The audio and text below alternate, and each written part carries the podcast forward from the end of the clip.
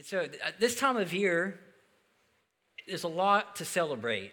There's a lot going on. Downtown's booming. The beaches, there's stuff, all kinds of parades and Santa's showing up everywhere. And, and there's just a, there's a lot of joy.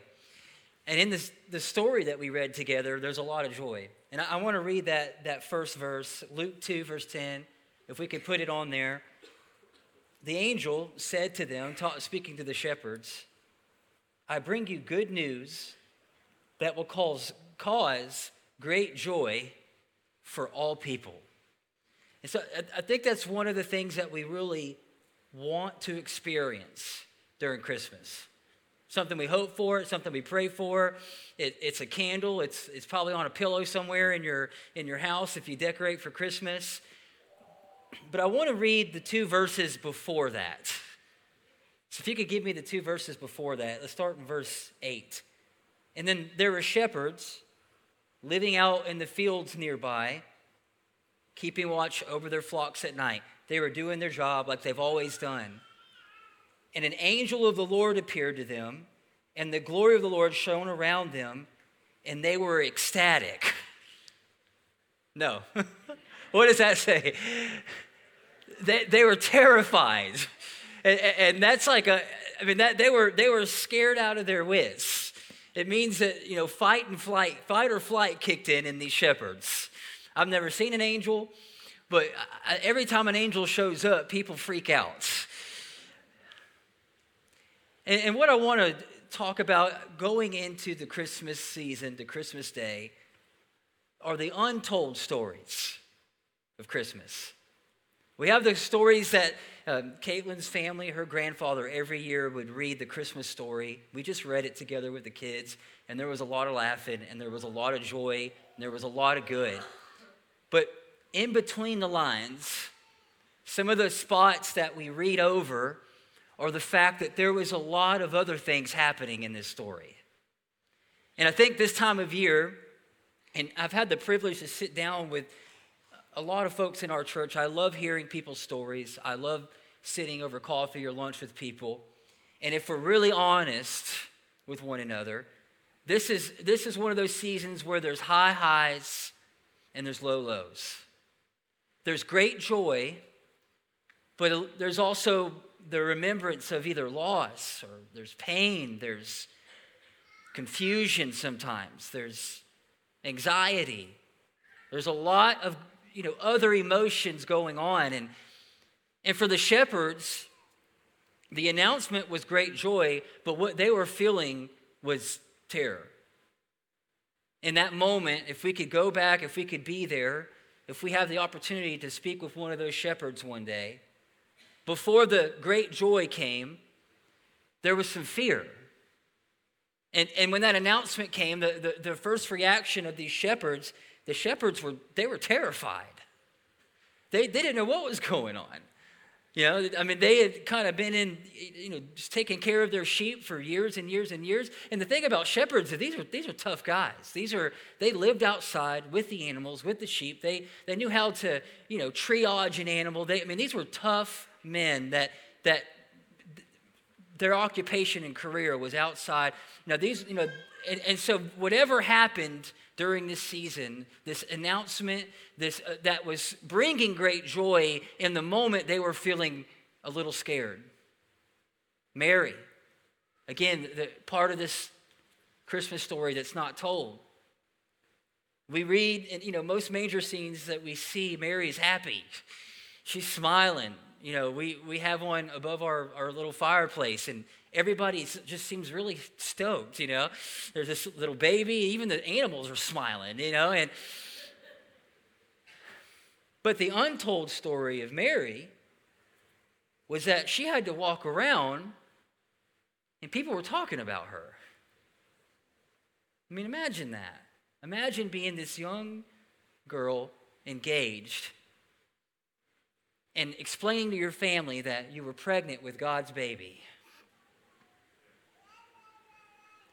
And so she was wrestling with things internally that nobody else knew that she was wrestling with.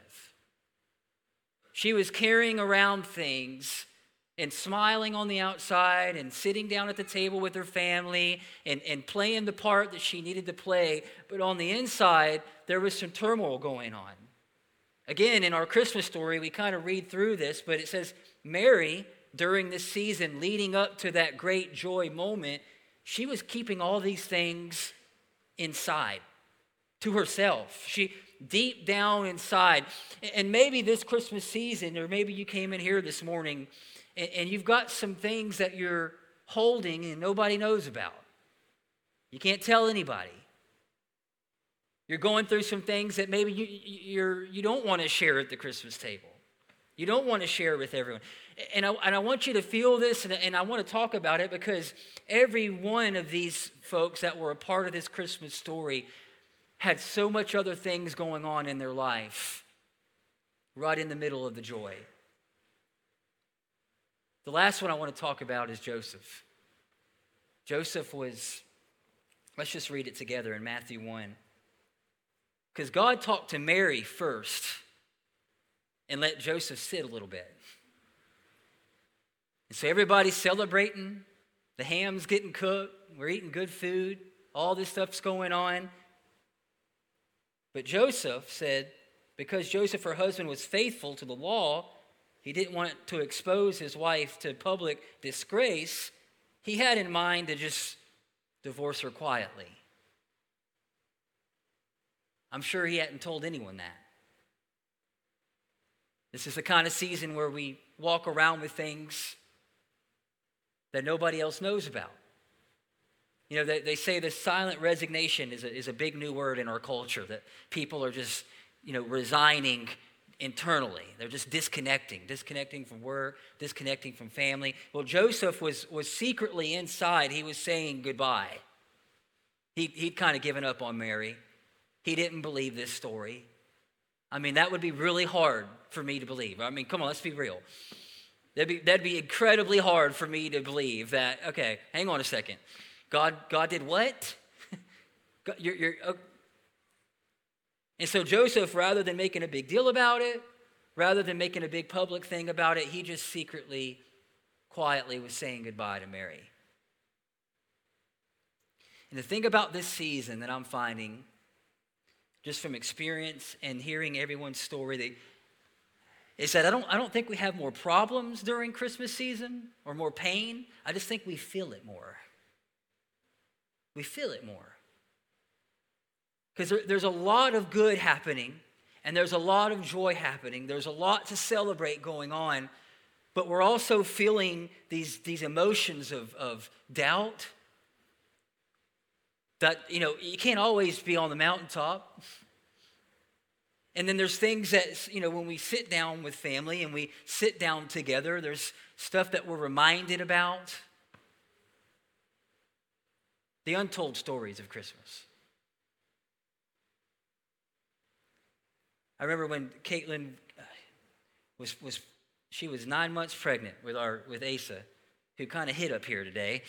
Last like last year he was uh, all over the place, but he's and and we uh, you know we tried a long time to have a, child, and I'll remember I, I'll never forget the morning that she woke me up about 3 a.m. She said, "Hey, my my water broke," and I didn't quite know what that meant. So I, you know, she she got up and I, I knew where the go bag was and all and all and all this stuff and I and, and she seemed like she was you know pretty good. And so uh, I said okay okay your water broke. What you know Just tell me explain that to me like I'm a a first grader. And you know and she's like well we got about 24 hours. And so we we got to we got to get to the hospital and but it's not a big hurry. I said okay. Well like any good husband I, I was like I'm gonna go get rested up. And so I went and laid back down in the bed and fell asleep. I'm embarrassed to say that. I mean, I, I, had everything ready. We had the room was ready. We've been preparing, and but the reality of it was, uh, you know, I once she you know woke me up and explained to me this is I got to go to the hospital. I was like, oh, okay, that's that's where we are uh, you know, we grabbed the go bag. I, you know, drove up to, to Baptist, left the car running in the front underneath the, the overhang. Like it, the urgency kind of had kicked in. And But I'll never forget, we got in the room, and Caitlin is the toughest person I've ever met in my life. She's, she is incredibly strong. And we, we got in the room, and, and she had decided to, to do this naturally. You know, I go to the hospital, I'm like, give me all the drugs. All right? you got new drugs? I'll try them. You know, like, like, just, just, I, I mean, whatever. Uh, but she was, you know, she's like, I'm going to do it. You know, her sister did it that way. So it was like a competition. I don't know. But uh, no, anyway, she, so she, um, there was a moment where she sat up and, and, and she said, I, I, I don't, I can't do this. Can't do this. I mean, I mean, it's too much. I don't know if I can do this. And honestly, I'd forgotten about that. The Bible says it this way John 16 a woman giving birth to a child has pain because her time has come. But when her baby is born, she forgets the anguish because of her joy that a child is born into the world. And so, joy. I'm finding that joy sometimes needs pain to give it birth. And when we walk through this season, in this Christmas season, it's okay to feel pain. It's okay to grieve loss. It's okay to not always feel like, you know, the 13 dinners that you got to go to and Christmas parties. It's okay to not want to do that. It's okay to, to experience this, this, this terror that the shepherds felt. It's okay to walk through these seasons of holding things internally that you haven't told anyone and you're feeling it and it's real to you, but you're afraid to really tell people what you're feeling and what you're experiencing, and, or maybe even afraid to tell people what God's saying to you, like Mary or Joseph, who had checked out from his marriage. You didn't think he could keep going, and he was just keeping it to himself. He was smiling at the table, I'm sure, shaking hands and going to work like everything was okay, but, but he was experiencing pain. And the thing about joy, you know, happiness is a feeling, joy is a decision. You know, the, joy is a, a choice before it's a consequence. It's a decision. That when I'm feeling pain, that when I'm going through these confusing times, that I think if we're honest with each other, we've all been there or we're there right now. It's the determined decision to worship God in your pain. It's the decision, if I could get some piano on me, it's a decision, like, you know, because the, the manger scene looks so clean and so happy and so nice, but I mean, it was an animal trough. He was wrapped in, in, in clothes, you know, cloths that they used to milk the cows with. I mean, if we can walk into that scene, it was smelly, it was dangerous. there was a lot happening and a lot of emotions going on. But what everyone decided to do in that manger scene that brought the joy of the Lord into their life was focus on that little baby in that manger. Even when they were doubting, even when the people that they thought were supposed to be there weren't there, even when internally they had checked out and still didn't know if they believed this was real. Still didn't know if they believed that this was God's child. There was doubts, there was fear, there was pain. And so I'm starting to look at pain in my life not as a curse, but it's a gift. That pain is a pathway to joy. And all the women in here that have given birth, I, I don't know what that's like, but, but you know that it, leading up to that moment, it's so scary and it's so fearful. And, and the strongest person that I know was at a point of like, I don't think I can do this, but it goes away when you get on the other side of it. And I think that's the Christmas message that, that I need to hear this season. That it's okay to feel disconnected. It's okay to feel confused. It's okay, okay to be angry that somebody that was there at the Christmas table last year is not going to be there this year. But it's a reminder this season is a reminder that the worst thing is never the last thing in your life and in my life.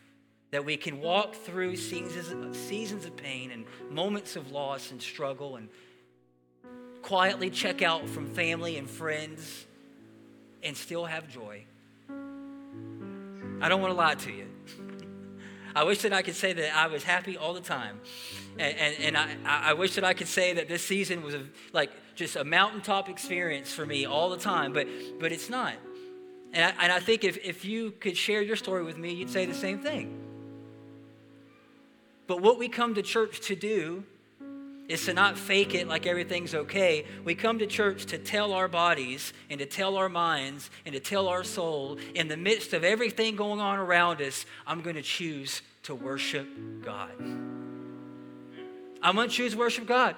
The moments where I don't want to get up and go to church, the days where I don't want to get up and, and I, I just don't believe any of this, the days where I feel like giving up more than going on, I'm going to tell my mind and my soul and my body, I'm going to worship the Lord.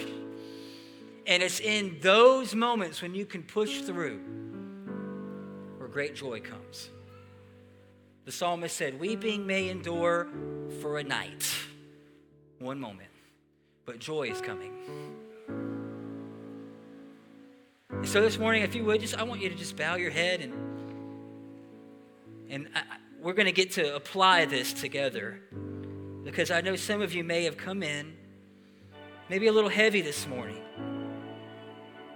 Maybe you've come in and, and you are you're, you're feeling the, the pain of the season right now, just like Mary, just like Joseph, just like the shepherds. They were scared, they were reserved, they were internalizing their feelings, they were frightened. There was all these emotions mixed in, but there was a moment where they all said, "You know what? I'm going to stop looking at that and I'm going to look to this baby in a manger.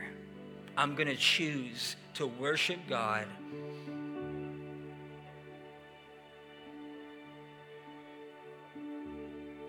And so, God, I, I just pray for every person in this room that's feeling the joy, but they're maybe feeling the pain of loss.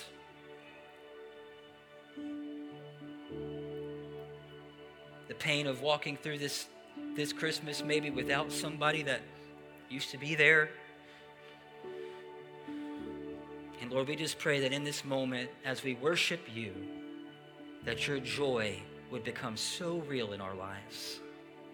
That God, as we choose this morning to focus on you,